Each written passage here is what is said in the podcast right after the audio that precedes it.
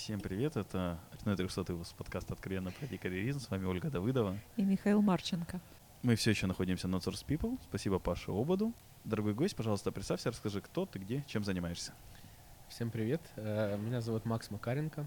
Э, на данный момент я основатель и руководитель компании Doxify. Это продуктовая компания, которая повышает вашу email продуктивность. Э, мы помогаем отслеживать отправку писем и документов внутри вашего sales процесса и показываем, кто, когда, сколько времени изучал ваш документ, коммерческое предложение, какие страницы изучал больше, какие меньше, и за счет этого помогаем приоритизировать вашу работу в CRM-системе. Ну, это если вкратце, то где-то так. Я прям чувствую, что отрепетированная речь, так да. вот на автомате, быстро, чтобы не задумываясь. Я, я, кстати, да, я в последнее время замечаю, что я это на русском очень редко произношу. То есть именно эта фраза чаще всего произносится, и она звучит не, не совсем так, как на английском, поэтому во время того, как я это говорю, меня немного это конфьюзит. вот. Но в целом, да. То есть ты сейчас ее переводил с английского? Да, да, да, да, да. Я, мне пришлось быстро перевести, потому что именно про продукт я редко рассказываю в Украине, так как у нас а, вся целевая аудитория наша за рубежом в Украине. То есть у нас не востребован этот продукт? Или о нем, может, просто не знают, потому что ты говоришь на английском? Мы пробовали, на самом деле это был один из таких, наверное, фейлов самых больших, когда мы первая, первую версию продукта попробовали продавать в Украине, на русскоязычном рынке в целом. И сначала нам все давали фидбэк, что это там супер просто и нам очень нужно. А но никто мы, не покупал. Но когда мы пришли за деньгами, нам сказали, ну, ребят, ну а как это встроить в наш процесс? И мы просто увидели, что у компаний, которые в Украине, чаще всего там процессы развития продаж и маркетинга находятся на очень низком уровне, и только фундамент закладывается, а мы там предлагаем седьмой этаж сразу достроить в, с помощью нашего инструмента. И поэтому потом, когда мы перешли на другой рынок, где уровень э, maturity процессов гораздо выше, это получило отклик гораздо лучше. Но насколько я понимаю, продукт development, то есть в плане тебе нужно так или иначе стыкаться и, в принципе, желательно хорошо знать проблему.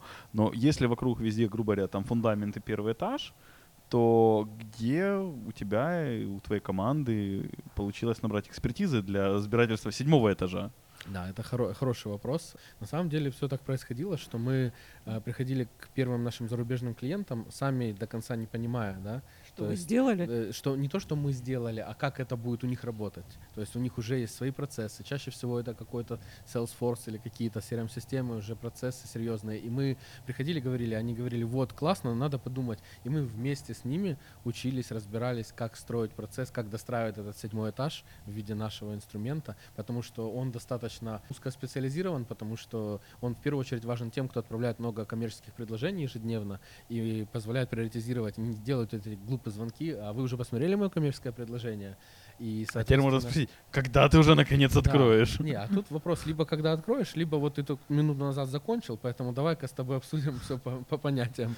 Это не нарушает GDPR, к слову? Нет, это фактически все происходит в вебе, и мы не, никаких шпионских там программ mm-hmm. не, не подсовываем. То есть это все, как Google Аналитика работает, примерно так же, но мы только с документами это делаем. А скажи, как вообще родилась идея этого продукта, если вы сами, судя по твоим словам, даже не понимали, как оно работает? В э, системе. Идея родилась, э, ну, конкретно про этот продукт, значит, история такая. А, я читал какой-то блог, где один из зарубежных гроус-хакеров описывал схему, как э, сделать так, чтобы э, там, через использование кода с GitHub сконвертить э, PDF-документ в веб-страницу, завесить на эту страницу Google Analytics и таким образом отслеживать. И я понял, что на самом-то деле можно же ту, ту же процедуру сделать гораздо проще автоматизировать, Удобнее. чтобы в один клик было это все. И я подумал, это, это, наверное, неплохая идея, если там это делается в виде такого хака, очень э, не все могут это сделать, потому что не все понимают, как это технически работает. Я подумал, давайте сделаем это в два клика и позволим людям пользоваться этим функционалом. То есть идея вот так родилась. И тогда я еще, конечно, не понимал очень многих вещей, с чем придется столкнуться. Сколько лет уже продукту?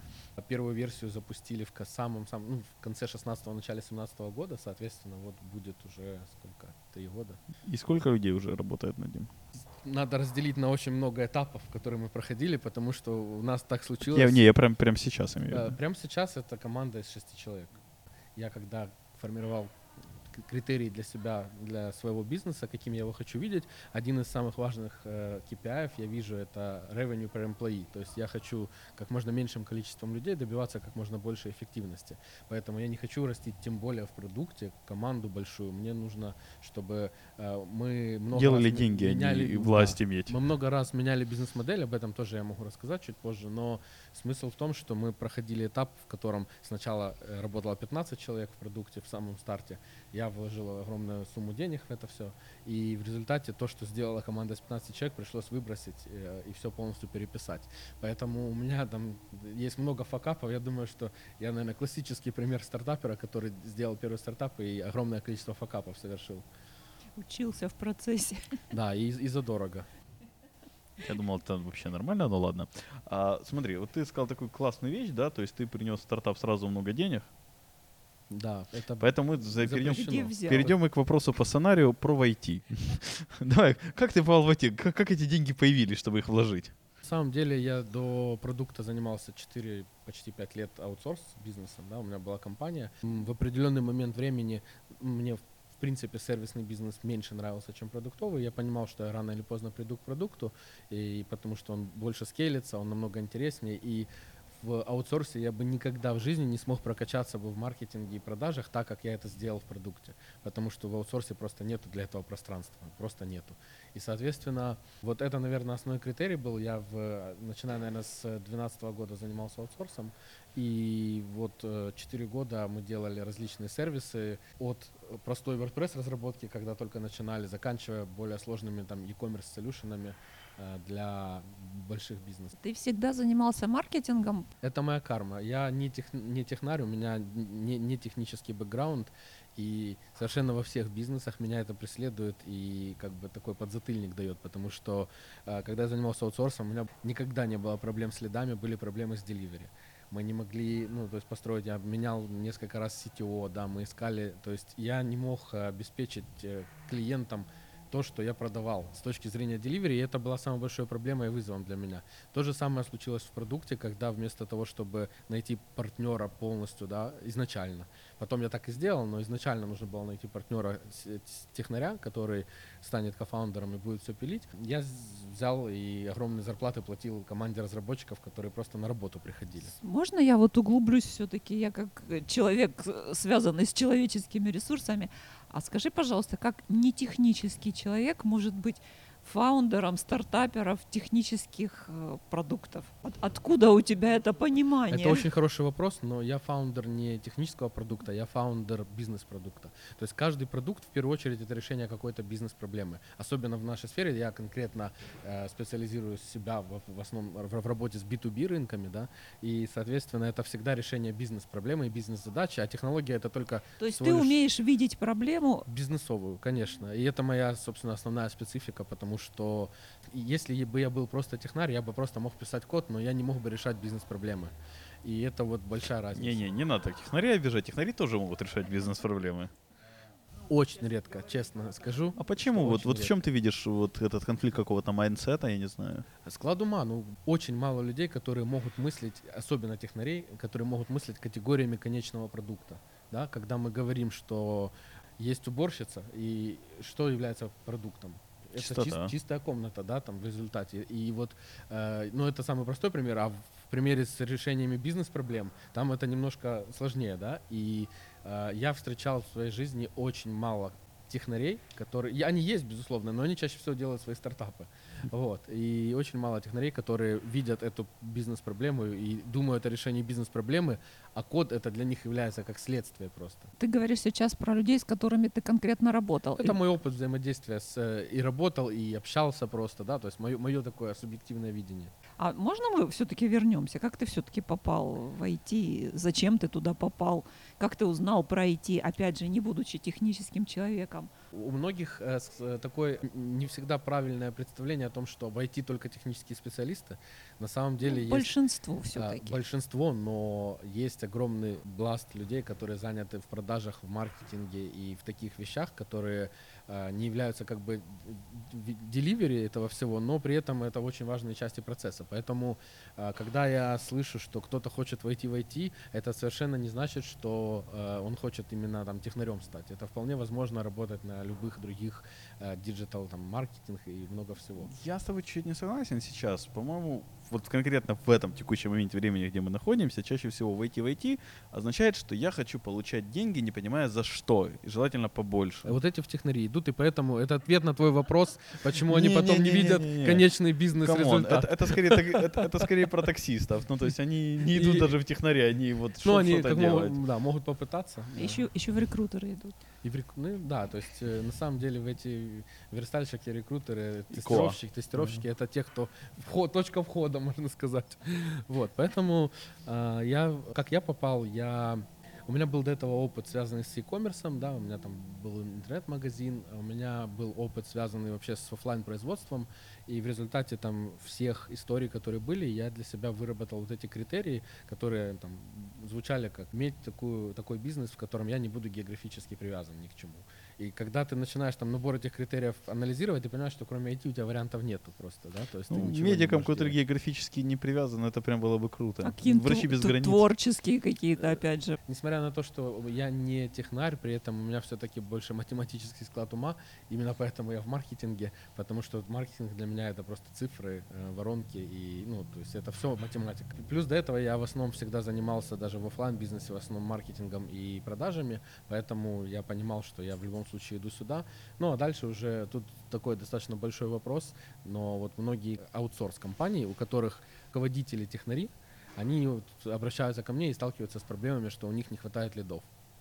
А у меня всегда была обратная проблема. У меня всегда были лиды, у меня были клиенты, я мог продать что угодно, но я потом испытывал сложности с деливери всего этого. Поэтому тут нельзя сказать, что вот так хорошо, а так плохо. Просто есть ситуация, в которой идеальный тандем это, конечно, два там кофаундера, которые вовлечены полностью и закрывают друг друга экспертизы свои. Ну, проблема недостаточного количества лидов в аутсорсе в нашем украинском довольно частая проблема. У тебя, получается, такой проблемы нет. Откуда ты их берешь? Откуда ну, брал, они у тебя? Да, то сейчас ну, хорошо, да, брал. То есть ты говоришь, в избытке у тебя их было? Ну, мы не испытывали проблем, там, что у нас не, нету клиентов э, и нету входящего какого-то потока. Откуда мы брали их? Разные были кейсы. Это начиная от э, классической там outbound лидогенерации, которую мы делали, заканчивая какими-то inbound вещами, digital маркетинг. То есть мне это намного ближе, чем многим. Что такое outbound, inbound? Для людей не в теме. Ну, а вот, окей, Outbound вкратце, если это когда мы там, запускаем какие-то э, компании и ищем людей, э, которые могут быть полезны наши услуги, пишем им письма, в LinkedIn пишем, да, договариваемся, общаемся. А Inbound — это те, кто заходит на сайт, смотрят сами, что-то находят и оставляют заявку через сайт. Да. У меня не было с этим проблем, я к этому намного ближе был, и то, то же самое, кстати, случилось и в продукте. Э, мы работали до марта 2019 года, до, вот, до этого года, и у нас постоянно были баги в продукте, проблемы, люди жаловались, ну, а мы напрямую связаны с отправкой писем, и там каждая ошибка очень ценная может быть, да.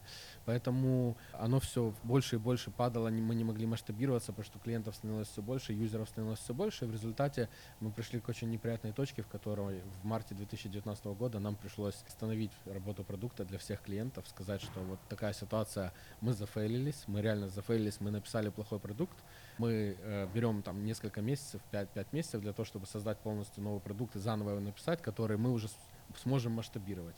И вот только в августе месяце мы переписали и запустили новую версию продукта, в которой уже, э, над которой работали не 15 э, человек. 15 человек за зарплаты, а... 6 за процент. А, а, один человек один. за продукт, да, за э, equity, да, как партнер, как кофаундер. И по факту это сейчас работает гораздо лучше, чем было до этого. То есть мы уже понимаем, как мы это будем масштабировать. И теперь мы уже не боимся включать, открывать краники, которые давали нам лидов для того, чтобы сейчас дальше масштабироваться. Но это пришлось сделать, иначе мы могли получить очень большой негативный репутационный риск в сети э, если бы этого не сделали. А как отнеслись э, ваши клиенты, вот текущие, вот к такому, к Это такой было болезненно, отсрочке? э, но э, меня радовало то, что было очень много людей, которые написали слова поддержки, сказали, что нам, ну, мы понимаем, будем ждать, спасибо за то, что вы откровенны с нами. На самом деле в работе у нас в основном э, клиенты за рубежом находятся, и нам очень важно понимать ну, это другая ментальность совершенно, да, то есть э, люди, вот все клиенты наши локальные, они нам писали матюки, грубо говоря. Все клиенты, которые были в Штатах, они писали слова поддержки и говорили, мы вас верим, мы подождем, все у вас будет хорошо. То есть вот эта разница в менталитетах, она ощущается очень сильно. Слава Вы богу, у нас со Штатами работаете? очень мало. Со У Штатами? нас э, пе- первый рынок это Штаты по размеру, второй рынок это Бразилия, и третий рынок это Европа, но она такая очень вся Она очень разная. вся фрагментирована. Там я не могу сказать, какая страна на первом месте. Наверное, UK все-таки третий. Не Германия, UK. UK, да. И в Украине, это, я не знаю, там 26 или какое-то такое место где-то. А какой объем суммарно? То есть, ну вот как много у вас клиентов? Или лучше всего денег, на самом деле, это намного интереснее. Ну, денег у нас мало, потому что мы только перезапустили. Вот, то есть, по- по- пока я больше трачу, я так скажу, да. Вот. Даже У по нас- нулям еще не вышел. У нас, ок- ну, мы были, у нас была точка безубыточности в старом продукте, где были баги. Потом э, пришлось это дело остановить Опять и опять откатили. платить. Да. И сейчас мы вернули на данный момент процентов всего лишь 30 из тех, кто был, и постепенно будем сейчас набирать общем, оборот. есть куда А расти. что насчет конкурентов, кстати? Хороший тоже вопрос. Вот э, этот вопрос, наверное, подхода. Э, я сторонник идти в рынки, с, где уже потребность сформирована. Потому что формировать рынок это большая задача, серьезная, и ее нужно делать либо с большими инвестициями, и это намного дольше и, и рискованнее. Потому что если вот этот продукт market fit мы не находим, то есть вероятность просто ни, ни к чему не прийти. Поэтому, учитывая, опять же, что я больше маркетолог, я хочу прийти на рынок, где есть проблема, она уже, потребность в ней сформирована, лучше упаковать, э, сделать какую-то дифференциацию, чем-то отстроиться, и лучше э, доносить свой месседж до рынка, и лучше делать маркетинг, и тем самым э, это не самый можно сказать, подход не с лучшим мультипликатором с точки зрения роста, но для меня такие подходы несут меньше рисков, они более predictable, А вот такой не очень приятный вопрос. А ты рассматриваешь такую возможность, э, что ну, не получится в конце концов? конечно. И Э, ты готов к Я, этому? ст- я столько уже всего пережил. ш- Ну, опять же, то есть тут получится или не получится, это, наверное, вопрос того, до, до- до чего получится дорастить. Вот так вот. То есть это вопрос не того, что все. То есть это Ну, а есть какие-то вот планы, ограничения, то есть вот цель? Я понимаю, что если там, в течение года мы не выйдем хотя бы на 50 тысяч э, активных юзеров, ежедневно активных, да, то, скорее всего, мы будем направление это не закрывать, но скорее его будем трансформировать в какие-то другие продукты, да, и смежные ниши искать. Думаю, так. Но вот этот вот подход, он опять же наработан личным каким-то опытом, или ты э, научился, прочитал, у кого-то увидел? По какой именно подход? А вот это вот, что не бесконечно пробую, упираюсь. Просто, ну, были у нас даже в подкастах такие ребята с продуктами, которые вот просто вот до последнего вот Не, уже... ну, таким можно, наверное, и меня назвать, потому что очень многие уже сказали, да ну его, это можно 10 раз уже новый было сделать продукт, поэтому я достаточно настойчив в этом плане. А, И где тут грань? Ну, она, наверное, должна оцениваться в первую очередь самим человеком, исходя из его видения, к чему это может прийти там через какое-то время. Если я сейчас понимаю, что эту компанию я там вряд ли, э, э, это точно не компания единорог, как ни крути, но в той модели и с тем, что уже есть, это единорогом не станет. Да, это может иметь каких-то юзеров, это может приносить деньги, и может даже и, и неплохие, но это точно не единорог. Соответственно, э, вот трезвость осознания этого и понимание, к чему ты идешь, и реш- позволяет помочь принять решение такое. Ты говорил о сложностях с технарями, да? Э, Кто у тебя занимался подбором вот тех ребят, которые твои идеи должны были воплощать? Э, На самом первом этапе, когда А здесь может быть ваша 15 реклама, человек- Оля, да? Когда 15 Когда человек? 15 Конечно, человек? я сейчас про себя. Э, Там все очень было просто. У меня же был аутсорс бизнес, и я в определенный момент э, принял сложное решение, потому что мы от него отказались. Невозможно заниматься продуктом и аутсорсом, и э, вот этот расфокус это категорически большая проблема, потому Не- что Невозможно для тебя или для команды? Или... для меня. То есть я не мог вести одновременно полноценно два бизнеса, аутсорс и продукт. А делегировать какому-нибудь CTO?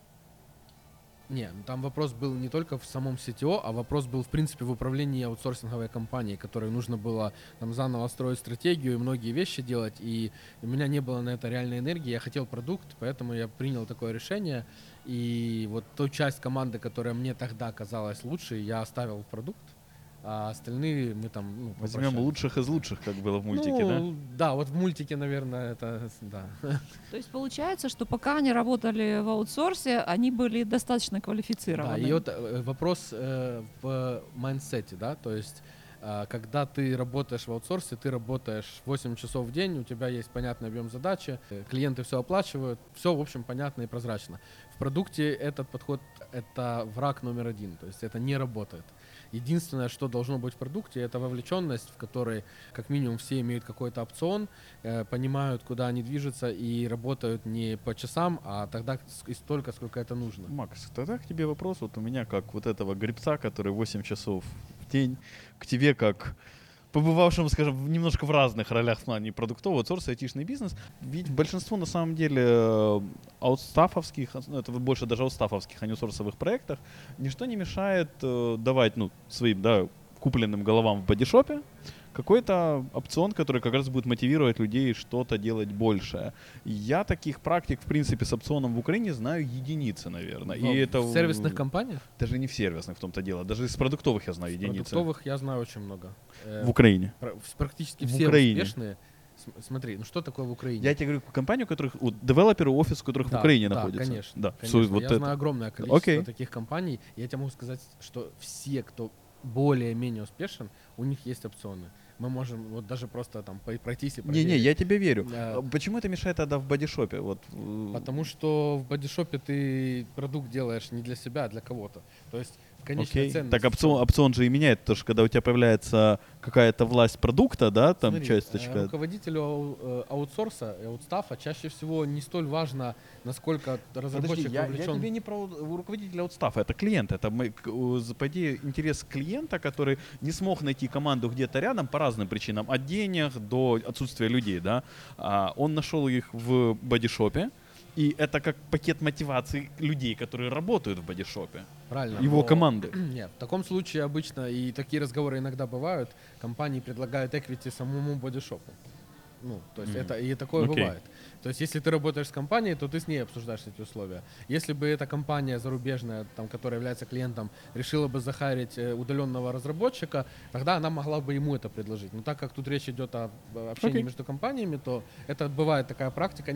Мало кто соглашается, потому что они говорят, это не их бизнес, бодишопы, и это нормально, да, это правильно. То есть это действительно не их бизнес, и лучше не брать это equity, если не понимаешь, как с ним потом Окей, хорошо, тогда второй вопрос. В аутсорсе, опять же, подскажешь, может, тут есть другая информация. Знаю единицы, когда там какой-то equity сотрудникам дается в бодишопе, в аутсорсе, это скорее только когда переходит чек на уровень партнера, да, там куда-то и все. Опять же, почему? То есть, чем, ну, если у человека будет какое-то equity, у него будет он больше болеть за компанию, за... В это. бодишопе это не нужно. Почему?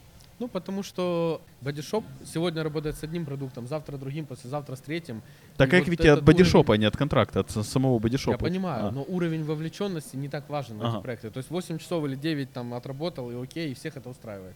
Поэтому нету вот этой вот необходимости дополнительную мотивацию давать людям и вовлекать их на этот уровень гораздо выше, на уровне фактически партнерства некого, да. Это просто в бодишопах не имеет экономической целесообразности.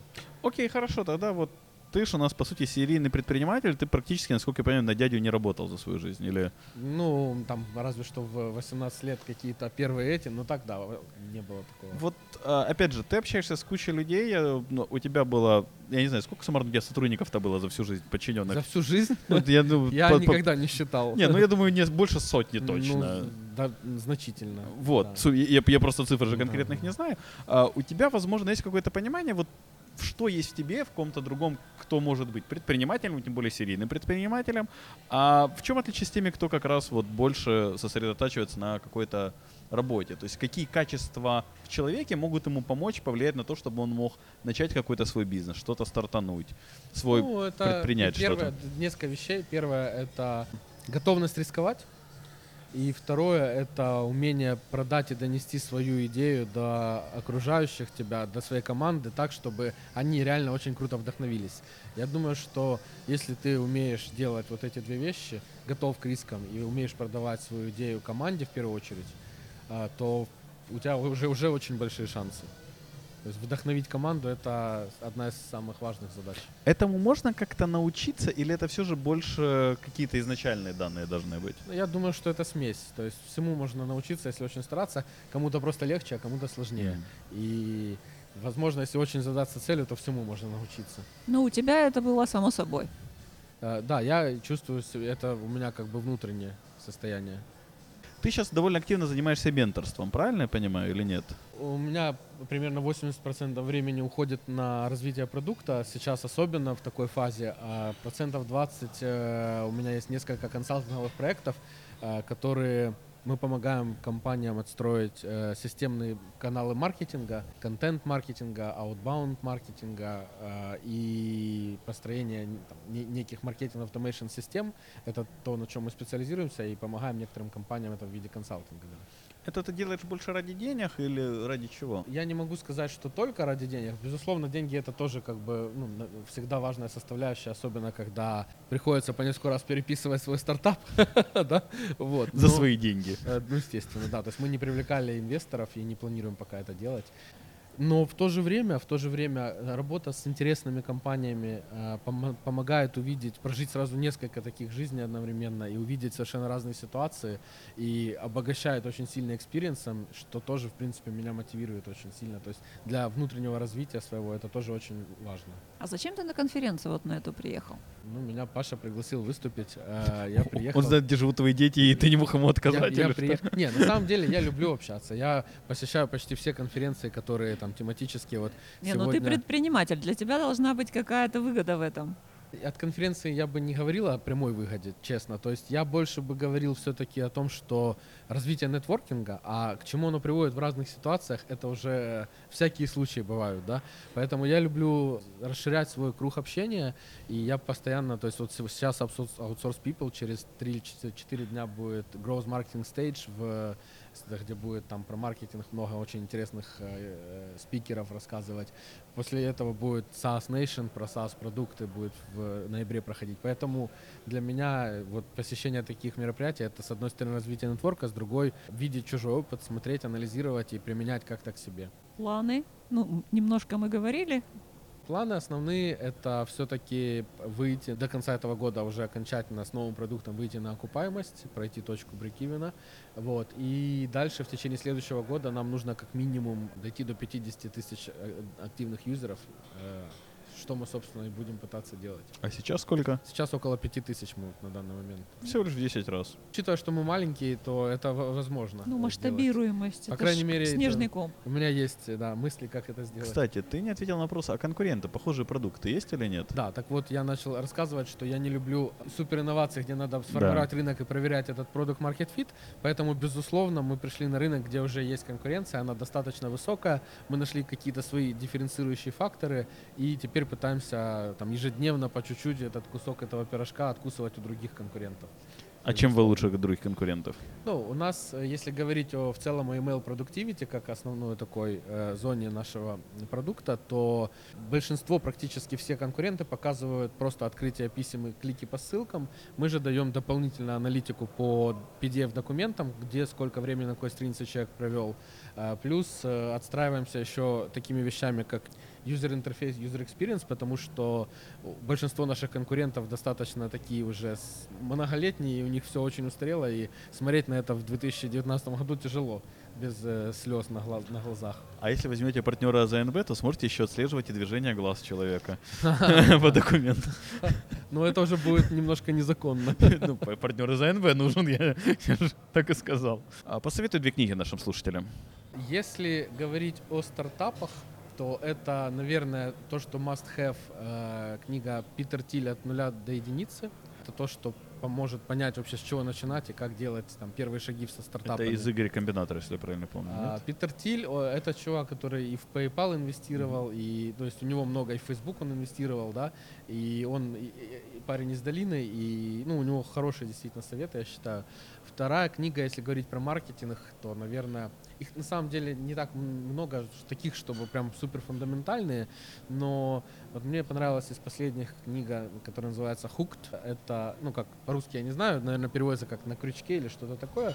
Э, о том, как создавать продукты, формирующие привыкание, да, то есть, чтобы люди к ним привыкали. Зависимость. Очень интересно, да, зависимо. То есть вот очень интересная книга, тоже интересные инсайты.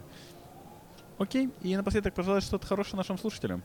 Не бойтесь рисковать и постоянно двигайтесь к своей цели. И будьте голодными. Да, а будьте голодными, это, это неизбежно, та- так результаты будут в разы лучше. Это уже доказано опытом. Большое спасибо, Макс, что нашел время ответить на наши вопросы. Спасибо вам. Спасибо слушателям, что слушали нас.